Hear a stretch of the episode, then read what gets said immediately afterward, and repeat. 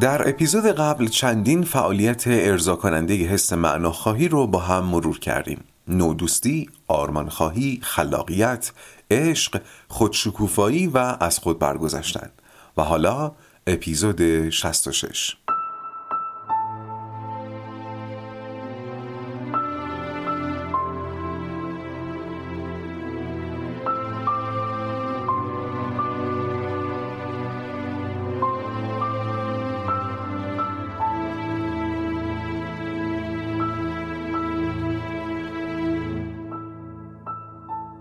سلام من فرزین رنجبر هستم و این پادکست رواقه. در پادکست رواق به اگزیستانسیالیسم با نگرشی روانشناختی می‌پردازیم و منبع اصلی ما هم آثار اروین یالومه. در سری اول این پادکست سراغ کتاب رواندرمانی اگزیستانسیال میریم.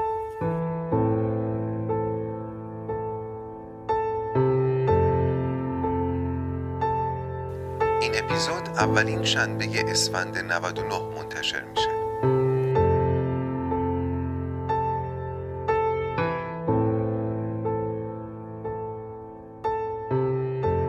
خوش اومدید به اپیزود 66 از پادکست رواق اپیزود پایانی.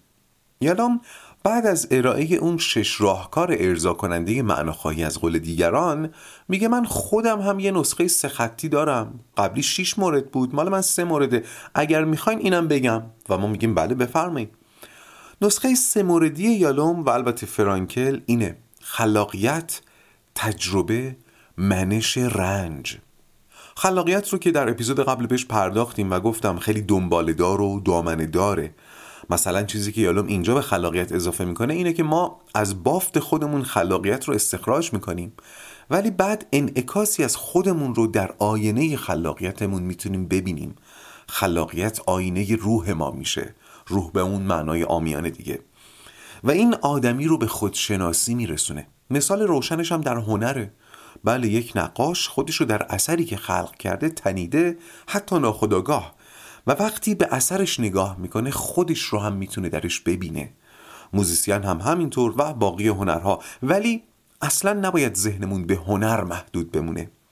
یعنی حتی اون دختری که از راه خلاقیت ارتباطش رو با مادرش تصحیح می‌کنه هم در آینه ارتباط ارتقا یافته می‌تونه خودش رو ببینه. توجه می‌کنید وقتی میگم روان درمانی وارد ساحت زبان میشه؟ یعنی همین. می‌تواند خودش را در آینه ارتباط ارتقا یافته با مادرش ببیند این عبارت به تمامی انتظاعه و فقط در ساختار زبان میگنجه. آینه این وسط وجود نداره. منظور من از دیدن اثر فوتون ها بر شبکیه چشم نیست. ارتباط ارتقا یافته مثل ارتقای ویندوز نیست. همش انتظاع و استعاره است. ولی شما می‌فهمین چی میگم. مثلا این دختر ممکنه در ارتباط ارتقا یافته ببینه که مادرش چقدر دلش برای بچگی فرزندانش تنگ شده و خودش رو که از این دریچه نگاه می‌کنه می‌فهمه او چقدر از کودکی توهی شدم. فرزند کسی بودن رو زندگی نمی کنم این میشه مثال گلدرشت از دیدن خود در آینه خلاقیت و ارتباط. بسیار خوب. اما مورد دوم در نسخه یالوم تجربه. من باز مجبورم تکرار کنم که یالوم در فصل پوچی چندان توضیح و تشریح نکرده. در مورد تجربه هم همینطور. حالا شاید اینو حمله بر بدیهی بودن کرده. تجربه تجربه است دیگه. ولی من اگر بخوام با زبان خودمون معنیش کنم اینطور میگم. تجربه کردن یعنی جوری زندگی کنیم که جهان دیده بشیم. جهان رو واقعا دیده باشیم.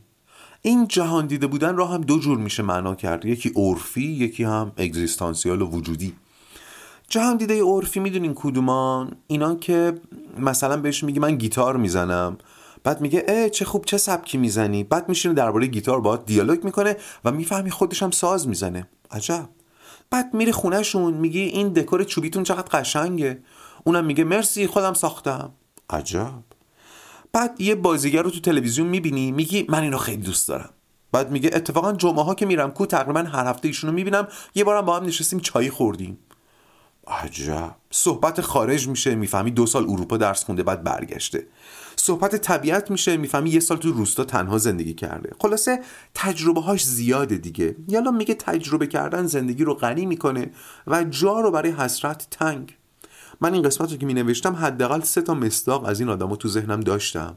احتمالا شما هم دارید. یه مثال خیلی بارزش آقای کیارستمیه. کسی که زندگی رو صرف تجربه کرده. این بخش رو بشنویم. من هیچ وقت فکر نکردم که می‌خوام فیلمساز بشم. من تو ذهنم بوده که نقاش بشم. با نقاشی هم شروع کردم ولی نقاش موفقی نبودم. نه در دانشکده نه در بازار آزاد.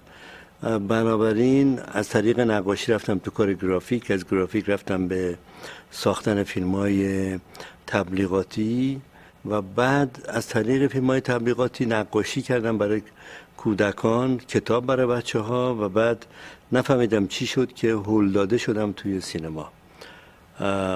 title ساختم برای فیلم پوستر ساختم برای فیلم کارهای گرافیک کردم ولی هیچ وقت فکر نمی کردم فیلمساز بشم. هنوزم البته دیره کلام بگم فیلمساز ای نیستم.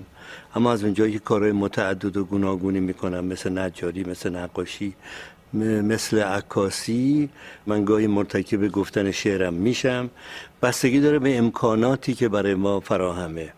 می‌تونم بگم فیلمسازی هم یکی از رشته است که من درش فعالم.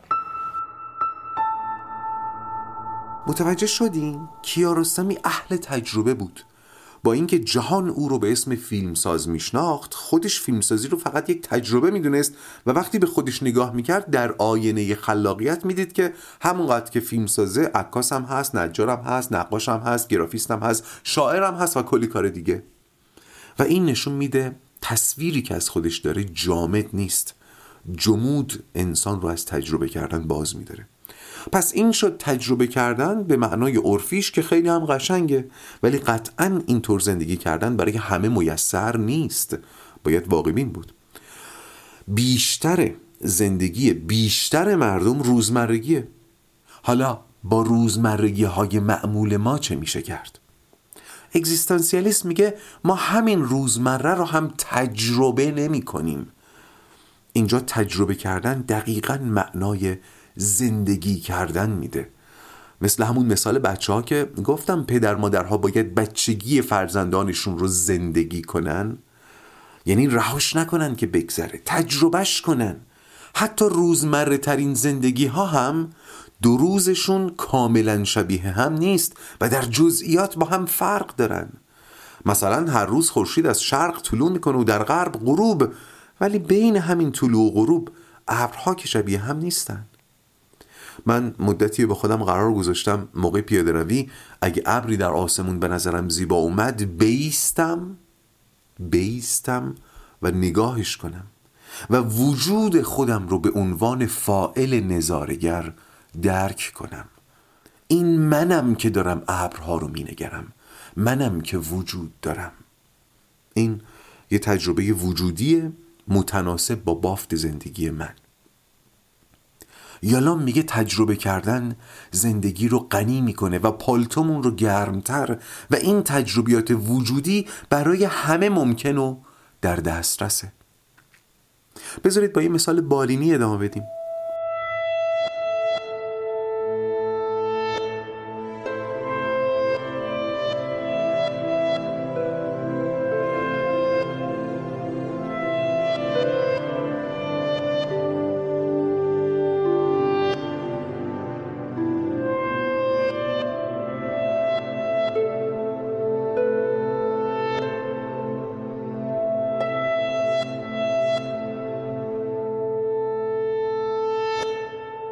یالام ماجرای مراجعی رو تعریف می‌کنه به نام آنجلا که خانمی است 60 ساله و مبتلا به سرطان البته سرطان خوشخیم خوشبختانه.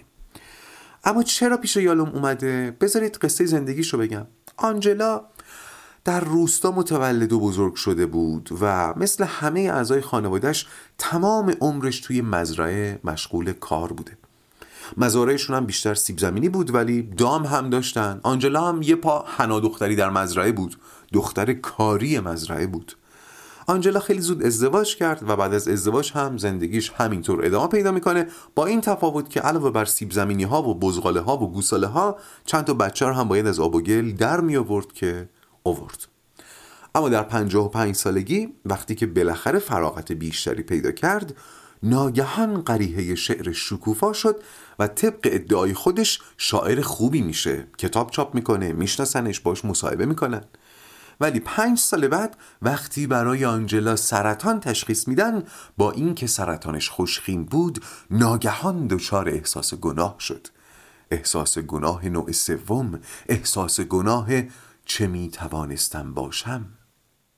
اثر لمس مرگ دیگه.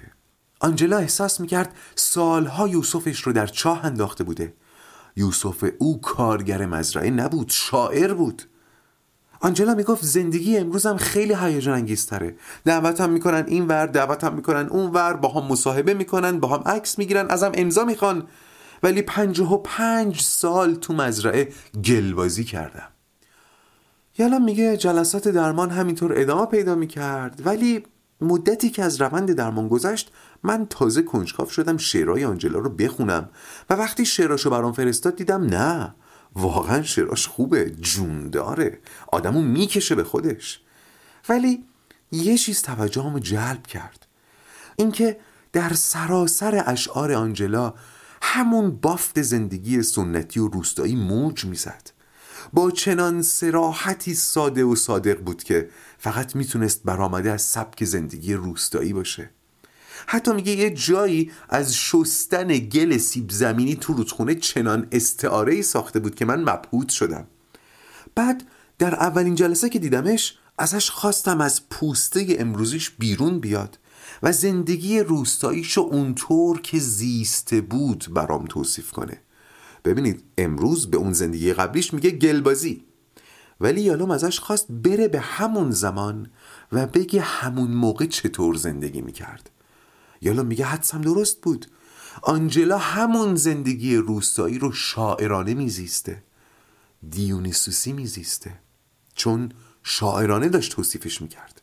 مثلا هر روز که به پرنده ها دونه می‌دادم رفتارشون رو نگاه می‌کردم. بعضیشون خجالتی بودن بعضیشون زورگو بودن بعضیشون قانه بودن. وقتی گاوی زایمان می‌کرد توی رفتارش نگرانی مادرانه رو می‌دیدم. وقتی سیب زمینی ها رو توی رودخونه میشستم می‌دیدم که آب چطور دو رنگ میشه. می‌دیدم وقتی مادرم خسته میشه شال مادر بزرگم رو میبنده به کمرش. وقتی بچه هم با بزغاله ها بازی می‌کردن خودشون هم شبیه بزغاله می‌شدن. یالان میگه به آنجلا گفتم تو تمام عمر شاعری کردی. شعر امروز تو مرهون همون زندگیه و اینکه تو سالها زندگی رو تجربه کردی.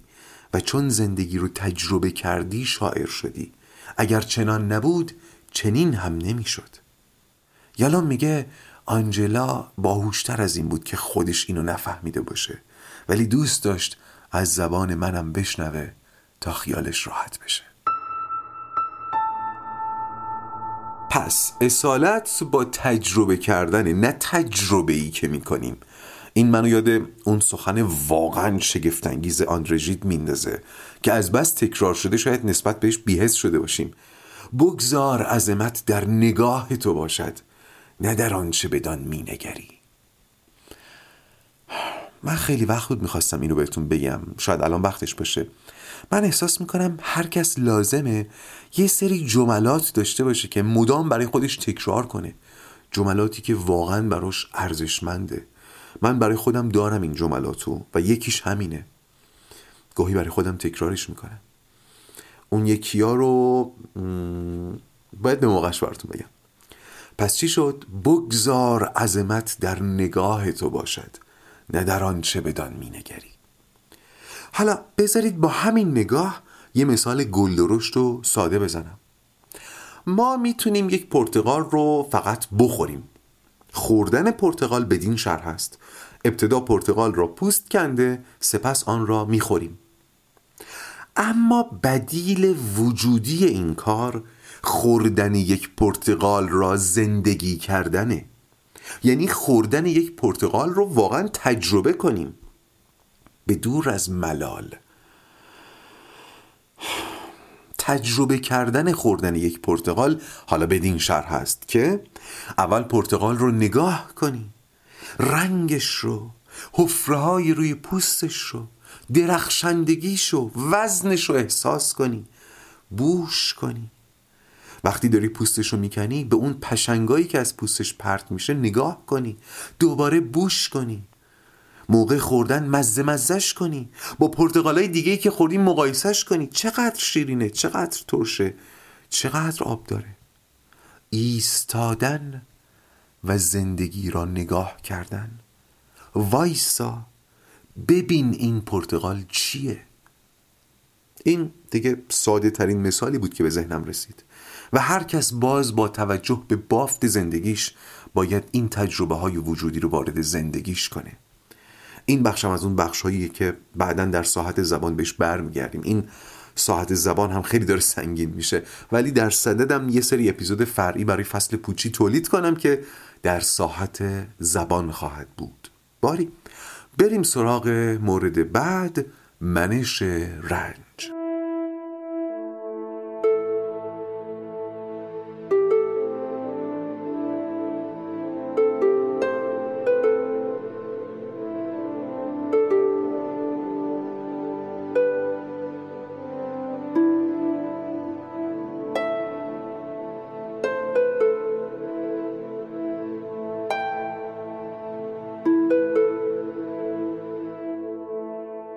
منش رنج اشتراک زیادی با قیام سرفرازانه داره.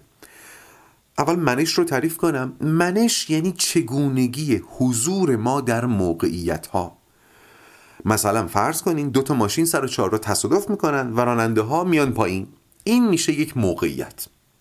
حالا چگونگی حضور این دو راننده در این موقعیت میشه منششون از دیرباز فلاسفه چون به زندگی بشر نگاه می‌کردند در میافتند که انسان در رنج زاده شده. بعضی رنج ها درونی هستند مثل روان نجندی ها گره های روانی یا حتی احساسات بد مثل حسادت. بعضی رنج ها هم بیرونی هستند مثل فقر بیماری تبعیض فقدان. منش هر کس در مواجهه با رنج ها از او چیزی می‌سازه که بخش مهمی از من حقیقی او رو شکل میده. اگر منشش اصیل بوده باشه منی که ساخته میشه یارای قیام داره. برای مثال باز شما رو ارجا میدم به حرفای خانم ایران درودی در پایان اپیزود 64 اتفاقا وقتی داشتم اون صدا رو استفاده می‌کردم پیش خودم گفتم صحبت ایشون محتوای اپیزود 66 هم داره اسپویل می‌کنه لو میده. ایشون یک موقعیت رو شهر داد. یک بیمار سرطانی که کلی عمل روش انجام شده و بازم باید بشه حالا ایشون رو به یک اتاق بدون پنجره منتقل کردن این شد موقعیتمون حالا شیوه حضور ایشون در موقعیت چی بود؟ گفت اتاقم رو عوض کنین چون پنجره نداره گفتن آخه بیمار سرطانی پنجره می‌خواد چیکار؟ گفت من باید زیبایی رو ببینم آیا در این منش قیام علیه موقعیت رنج رو نمی‌بینید؟ یا منش ایشون در مواجهه با درد درد بدنی. یادمه توی اپیزود دوازده با اشاره به نظر شوپنهاور گفتم کسی که درد داره درد مزمن داره من نمی‌تونم ازش انتظار داشته باشم که قدر لحظه رو بدونه. ولی خانم درودی چی گفت؟ من اگه دارم درد می‌کشم وجود دارم که دارم درد می‌کشم. او پس وجود دارم. منش مواجهه با درد. همه ما رنج هایی داریم و رنج های زیادی هم در انتظار ماست. گوش کنید این خیلی مهمه. ما درباره رنج هامون اختیار حداقلی داریم. اما درباره منش مواجهمون با رنج اختیار حد هیچ کس رنج رو انتخاب نمی‌کنه مگر برای معنای بزرگتر از رنج. اما وقتی رنجی حادث میشه دردی وارد میشه. ما در انتخاب منش مواجهه باهاش اختیار داریم. منش مواجهه با مرگ یک عزیز منش مواجهه با فقر منش مواجهه با شکست منش مواجهه با خیانت با بیوفایی با رفتن. با نماندن. یالام میگه منش اصیل در مواجهه با رنج ها ما رو غنی می‌کنه. چنان که یارای قیام علیه ابزردی جهان رو پیدا می‌کنیم.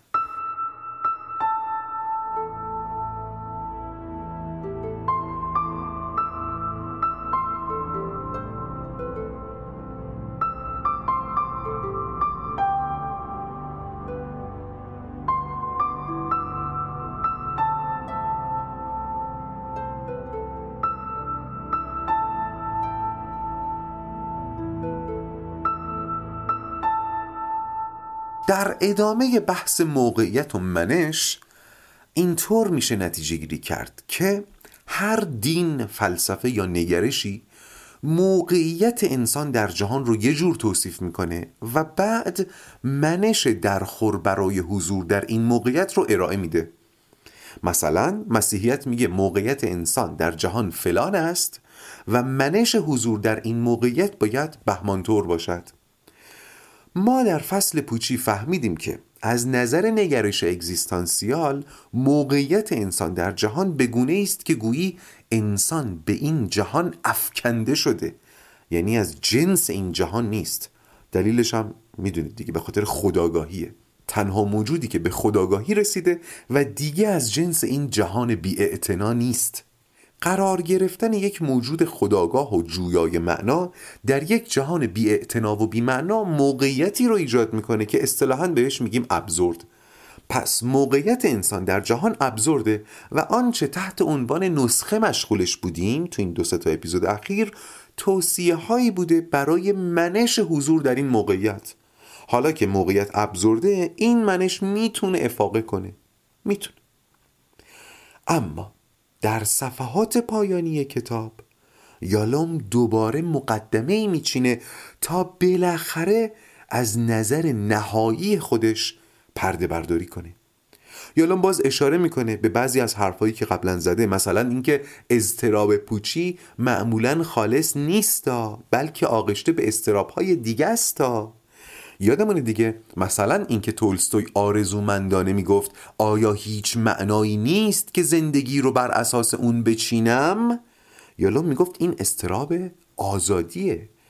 این آرزوی تعیین تکلیف از بیرونه. در حالی که هر کس خودش باید تکلیف زندگیشو معلوم کنه. یالون باز به عملکردهای ذهنی اشاره می‌کنه و نقش ساختار مغز در معناخواهی. یادتونه مغز ما اینطور برنامه ریزی شده که دنبال نتیجه باشه دنبال معنا باشه. و همینطور به چشم صحابی اشاره می‌کنه و میگه دیدیم که بازموندن چشم صحابی باعث کم اهمیت شدن زندگی میشه و اهمیت و معنا هم قابل جایگزینی هستن. پس بازموندن چشم صحابی زندگی رو بیمعنی می‌کنه. و اگر تمام اینها رو کنار هم قرار بدیم گوش کنید یه حرفی از توش در میاد و اون اینکه انگار خود مسئله زیر سواله. انگار یه سری چیزا دست به دست هم دادن تا ما ناقافل بیفتیم در دام معناخواهی. بله یالام اینجا بالاخره پرده از دیدگاه نهایی خودش بر میداره و میگه معناخواهی به اون شکل عرفی اصلا دامه اصیل نیست و حتی زاده فرهنگه. انگار یالام داره میگه من دیدم معناخواهیتون درد می‌کنه یه سری مسکن براش نوشتم. اما راستش رو بخواین خود معناخواهی از نظر من زیر سواله. یالام میگه اگه به تاریخ نگاه کنیم این معناخواهی پارادایم همیشگی نبوده. روح غالب تمام اعثار نبوده. قبل از رونسانس تقریبا اثری ازش نیست. مثلا میگه روی یک ساعت آفتابی بزرگ متعلق به عهد عتیق اینطور نوشته بودن تنها ساعاتی به حساب می آیند که با متانت گذشته باشند. این چقدر با تلقی عرفی امروز ما از بهره بردن از عمر تفاوت داره؟ تلقی امروزی اینه که تنها ساعاتی به حساب می آیند که درش کاری کرده باشی پیشرفت یادگیری. یالام از آیات انجیل هم مثال میاره و میگه اینا چرا فراموش شدن؟ در فصل دوازده انجیل لغا اینطور نوشته رویدن گلهای وحشی را نظاره کن که نه میچرخند و نه کاری می‌کنند. ولی حتی سلیمان با چنان حشمت لباسی چون ایشان نداشت. حرف این آیه هم شبیه حرف اون ساعت آفتابیه دیگه. دعوت به متانت و حضور در لحظه. زندگی کردن لحظه. پرهیز از کشتی گرفتن با زندگی. البته ما با درک زمانه نظر به تغییرات 20 درصدی داریم دیگه. یالان میگه بعد از رونسانس جهش انسان به سوی پیشرفت باعث شد که در مسیحیت پروتستان آموزه ها تغییر کنه. این آیه ها فراموش بشن و آموزه های شبیه به این جاشونو بگیره که دستان بیکار را شیطان به خدمت می‌گیرد.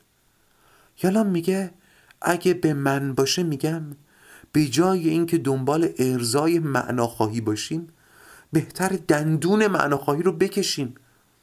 یعنی من اگر بتونم یه مراجع رو قانع کنم که معناخواهی رو فراموش کنه درمان موفقتری داشتم تا اینکه کمکش کنم معناخواهیش رو ارضا کنه. یعنی راحت بخوام بگم یالام یه قدم فاصله داره تا اینکه بگه معناخواهی هم روان نجندیه بذارید بیشتر توضیح بدم.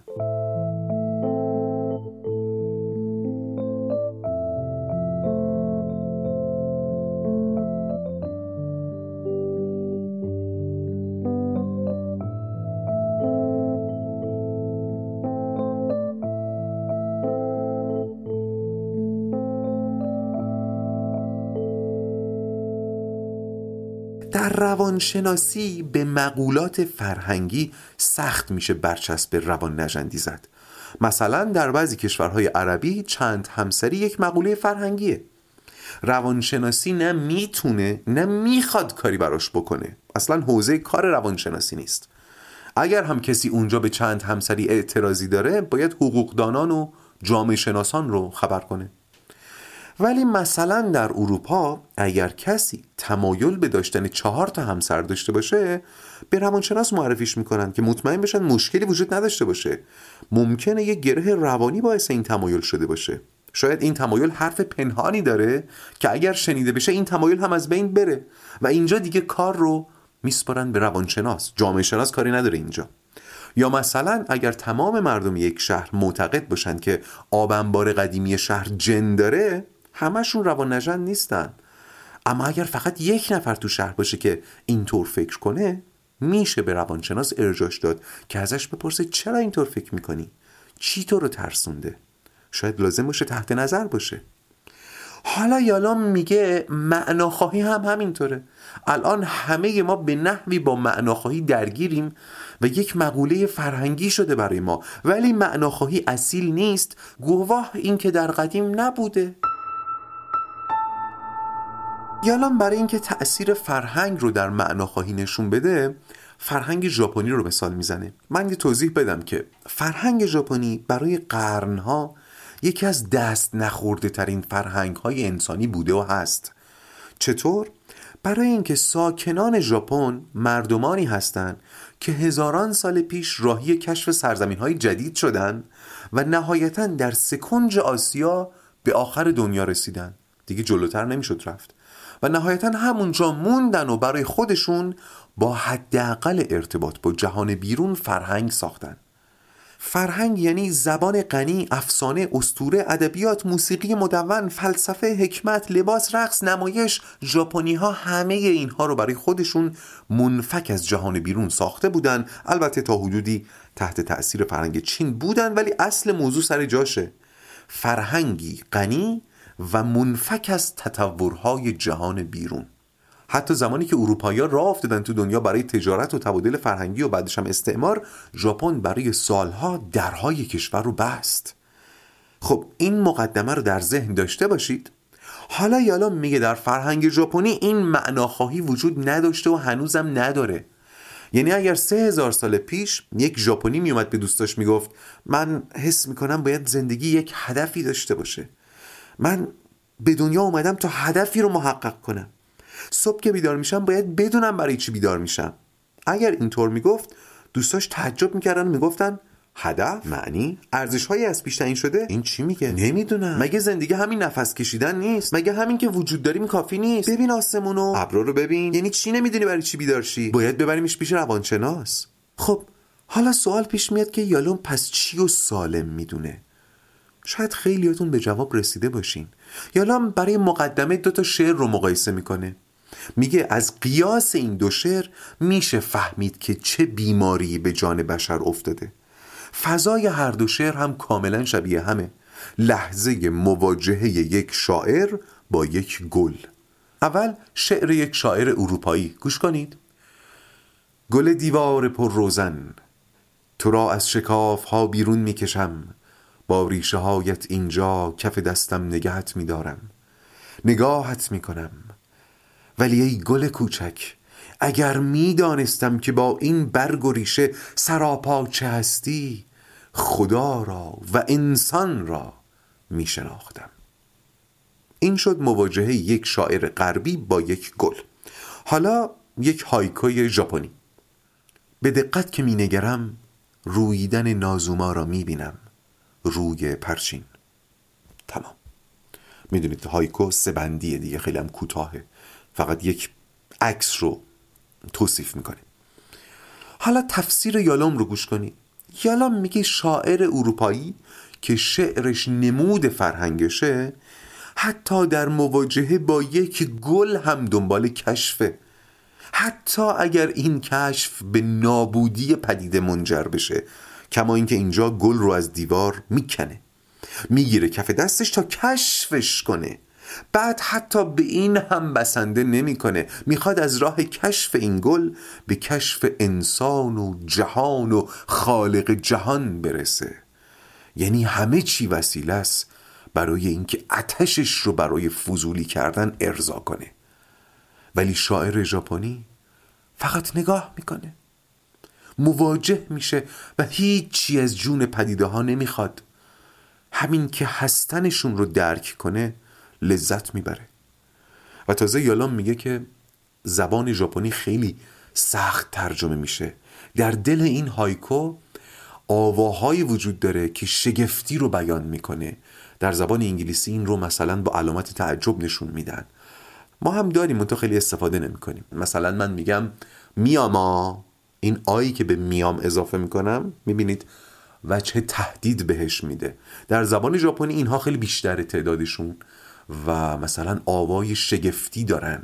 یالا میگه این آوای شگفتی در این هایکوه هست و بخش زیادی از منظور شاعر رو شامل میشه. شاعر دوچار شگفتیه. شگفتی از مواجهه با خود پدیده خود وجود. و شگفتن که تمام منظور یالوم جملگی در شعر سهراب گنجیده که کار ما نیست شناسایی راز گل سرخ. کار ما شاید این است که در افسون گل سرخ شناور باشیم. اپیزود اول رواق با این شعر سهراب شروع شد. در اپیزود آخر هم به همین شعر رسیدیم. یالام داره میگه معناخواهی تلاش برای کشف راز گل سرخه. یالام میگه چرا نمی‌تونیم فقط زندگی کنیم؟ چرا نمی‌تونیم فقط در افسون گل سرخ شناور باشیم؟ حتی اگر اون نسخه معناخواهی رو هم می‌خوایم پیاده کنیم باشه چی بهتر از این؟ ولی نه برای ارزای معناخواهی. برای اینکه زندگی اینطور دلچسب تره برای اینکه نودوستی مطابق با خوی انسانی ماست. زندگی رو غنی می‌کنه. مگر نه اینکه اصالت تنها و تنها با زندگیه با وجود داشتنه. و در نهایت یالوم بدیل خودش رو در یک کلمه ارائه میده و میگه به نظر من باید با زندگی engagement کرد.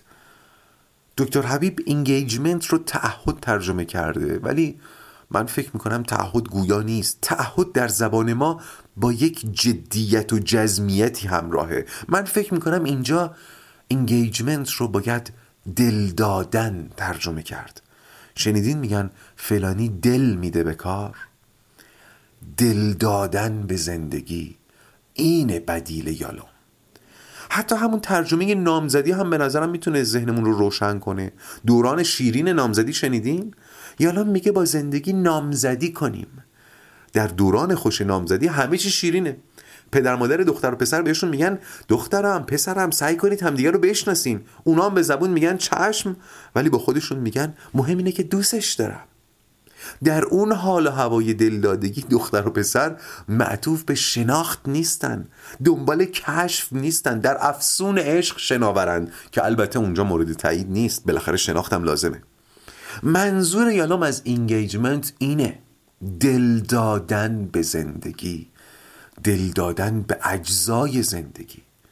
یعنی روی کردت به شغلت به خانوادت به هم نوعانت به تفریحاتت به وقتت و تمام شعون زندگی دلدادگی باشه. و لازم به تاکید نیست که هر کس خودش باید با توجه به بافت زندگیش این دلدادگی رو به زندگی اضافه کنه.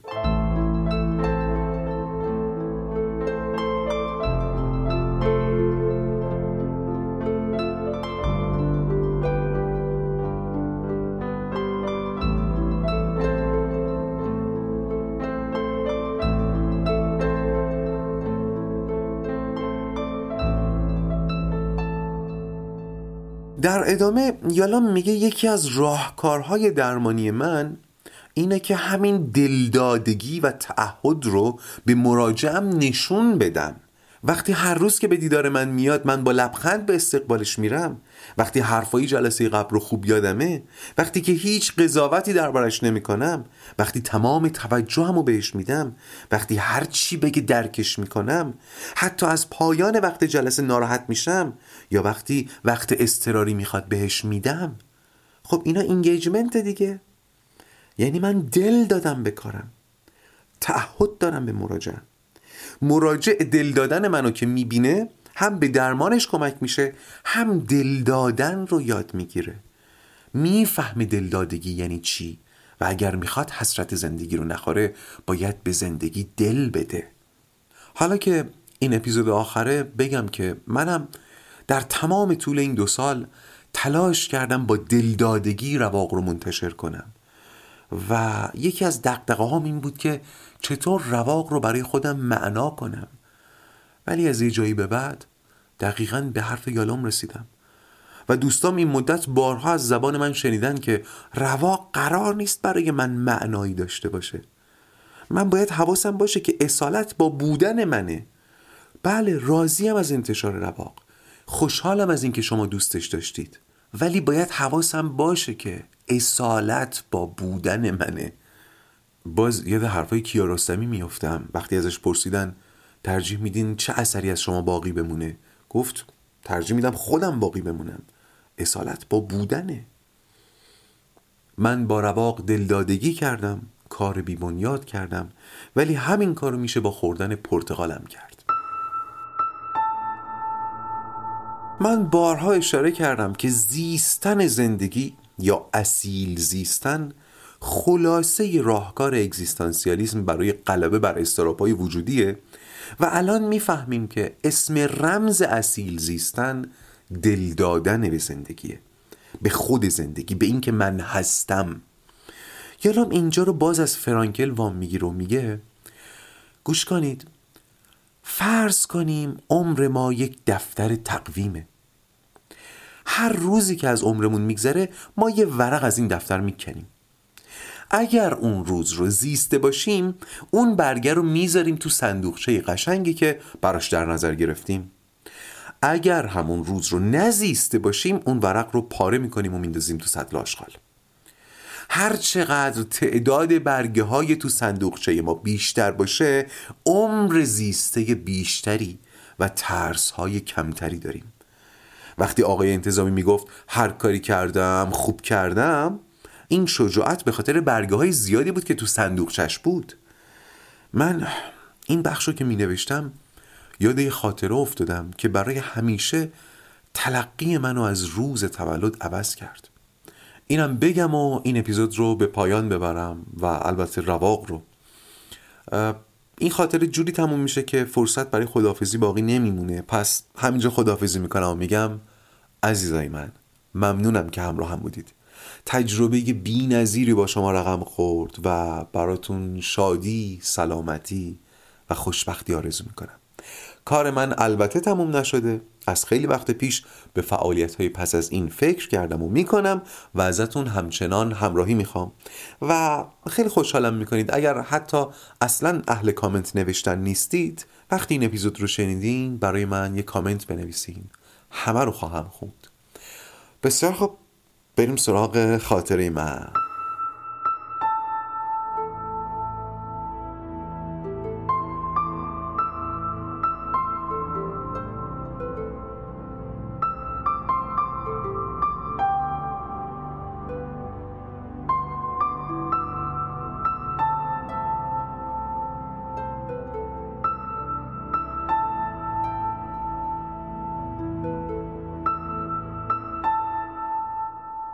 یه دوست صمیمی دارم که با پدرش هم رفاقتی به هم زدیم. چون هر دومون به موسیقی و پینگ علاقه داریم. یه سال دوست من برای پدرش تولد گرفته بود و منو هم دعوت کردن. یادم تولد 60 سالگی ایشون بود. وقتی با هم رفتیم که کیک و شم بگیریم من گفتم که می‌خوای شمع عددی نگیری؟ که عدد تولد رو کیک نباشه. به همون دلیلی که هممون می‌دونیم دیگه. دوستم منظورم فهمید و خیلی رها گفت نه بابا بابای من اینجوری نیست. من خب ایشون رو خوب میشناختم. یک استاد دانشگاه که فرزندان شاد و موفقی داره کانون خانواده گرمی داره سالهای سال علاقه دانشجوهاش رو تجربه کرده. من اینو دیده بودم که دانشجوهاش چقدر دوستش دارن. دستی براتش هنر داره ورزش می‌کنه دوستای صمیمی داره و برای تولدش هر کیو دعوت کرده بودن با جون و دل داشت میومد اینا که از ذهنم گذشت ناگهان معنای تولد هم عوض شد. اول یه توافق بکنیم که ما شمع سالهایی رو که زیسته ایم باید روی کیک بذاریم نه سنی رو که واردش میشیم. همونطور که در اولین جشن تولد بچه روی کیک عدد یک رو می‌ذارن در حالی که بچه وارد دو سالگی شده. من اون روز فهمیدم درسته که برگه های نکنده تقویم عمر من از پدر دوستم بیشتره. ولی برگه های داخل صندوقچه ایشون کفه ترازو رو به سمت ایشون سنگین می‌کنه. اگر کسی قرار باشه به حال اون یکی قبطه بخوره اون یکی منم. برگه های نکنده تقویم من همه احتمالاته. آیا می‌تونم اینها رو زندگی کنم؟ اصلا اونش هیچ. آیا به شست سالگی می‌رسم؟ ولی برگه های داخل صندوقچه ایشون واقعیات بود. زندگی شده بود. پس تنها چیزی که مهمه اینه که برگه های داخل صندوقچه رو بیشتر کنیم. روزهای زیسته رو. نه حسرت رفته ها رو بخوریم. نه مسترب نیامده ها باشیم. با این نگاه گوش کنید. با این نگاه ما سالگرد تولد رو جشن می‌گیریم به شکرانه فرصتی که داشتیم. وگرنه فردای روز تولدم ممکن آدم بیفته بمیره. برای نیامده که نمیشه جشن گرفت. جشن تولد سی سالگی جشن تولد پنجاه سالگی جشن تولد شهست سالگی. یعنی من این سالها شانس زندگی داشتم. احتمالی که اگر با چشم صحابی نگاهش کنیم یک در میلیاردها میلیاردها میلیارده. در میان انبوه کهکشانها در امتداد میلیاردها سال احتمال تولد من چقدر ناچیز بود اما من زاده شدم. من و سی سال زندگی کردم تا امروز. شست سال زندگی کردم تا امروز. من من زاده شدم تا ببینم بچشم ببویم لمس کنم بشنوم. ببوسم. من من من زاده شدم.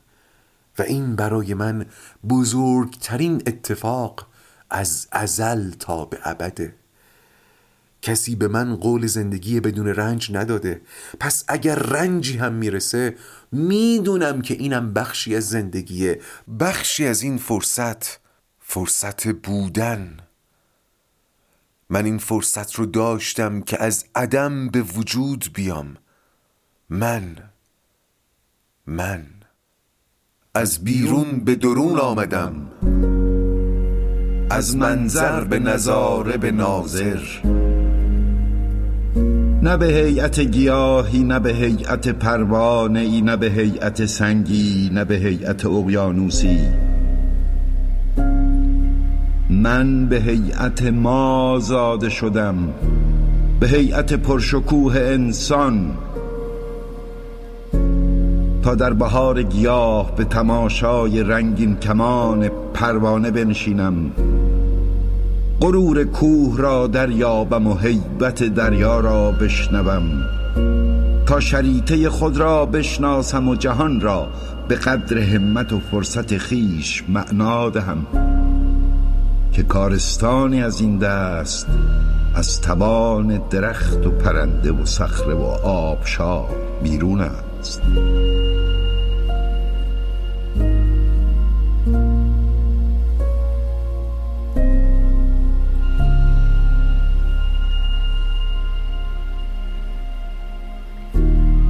انسان زاده شدن تجسد وظیفه بود. توان دوست داشتن و دوست داشته شدن. توان شنفتن توان دیدن و گفتن توان اندهگین و شادمان شدن. توان خندیدن به وسعت دل توان گریستن از سویدای جان. توان گردن به غرور برافراشتن در ارتفاع شکوهناک فروتنی توان جلیل به دوش بردن بار امانت و توان غمناک تحمل تنهایی تنهایی تنهایی تنهایی قریان انسان دشواری وظیفه است. دستان بسته ام آزاد نبود تا هر چشمانداز را به جان در برکشم هر نغمه و هر چشمه و هر پرنده هر بدر کامل و هر پگاه دیگر هر قله و هر درخت و هر انسان دیگر را. فرصت کوتاه بود و سفر جانکاه بود اما یگانه بود و هیچ کم نداشت به جان منت پذیرم و حق گذارم چون این گو بامداد خسته.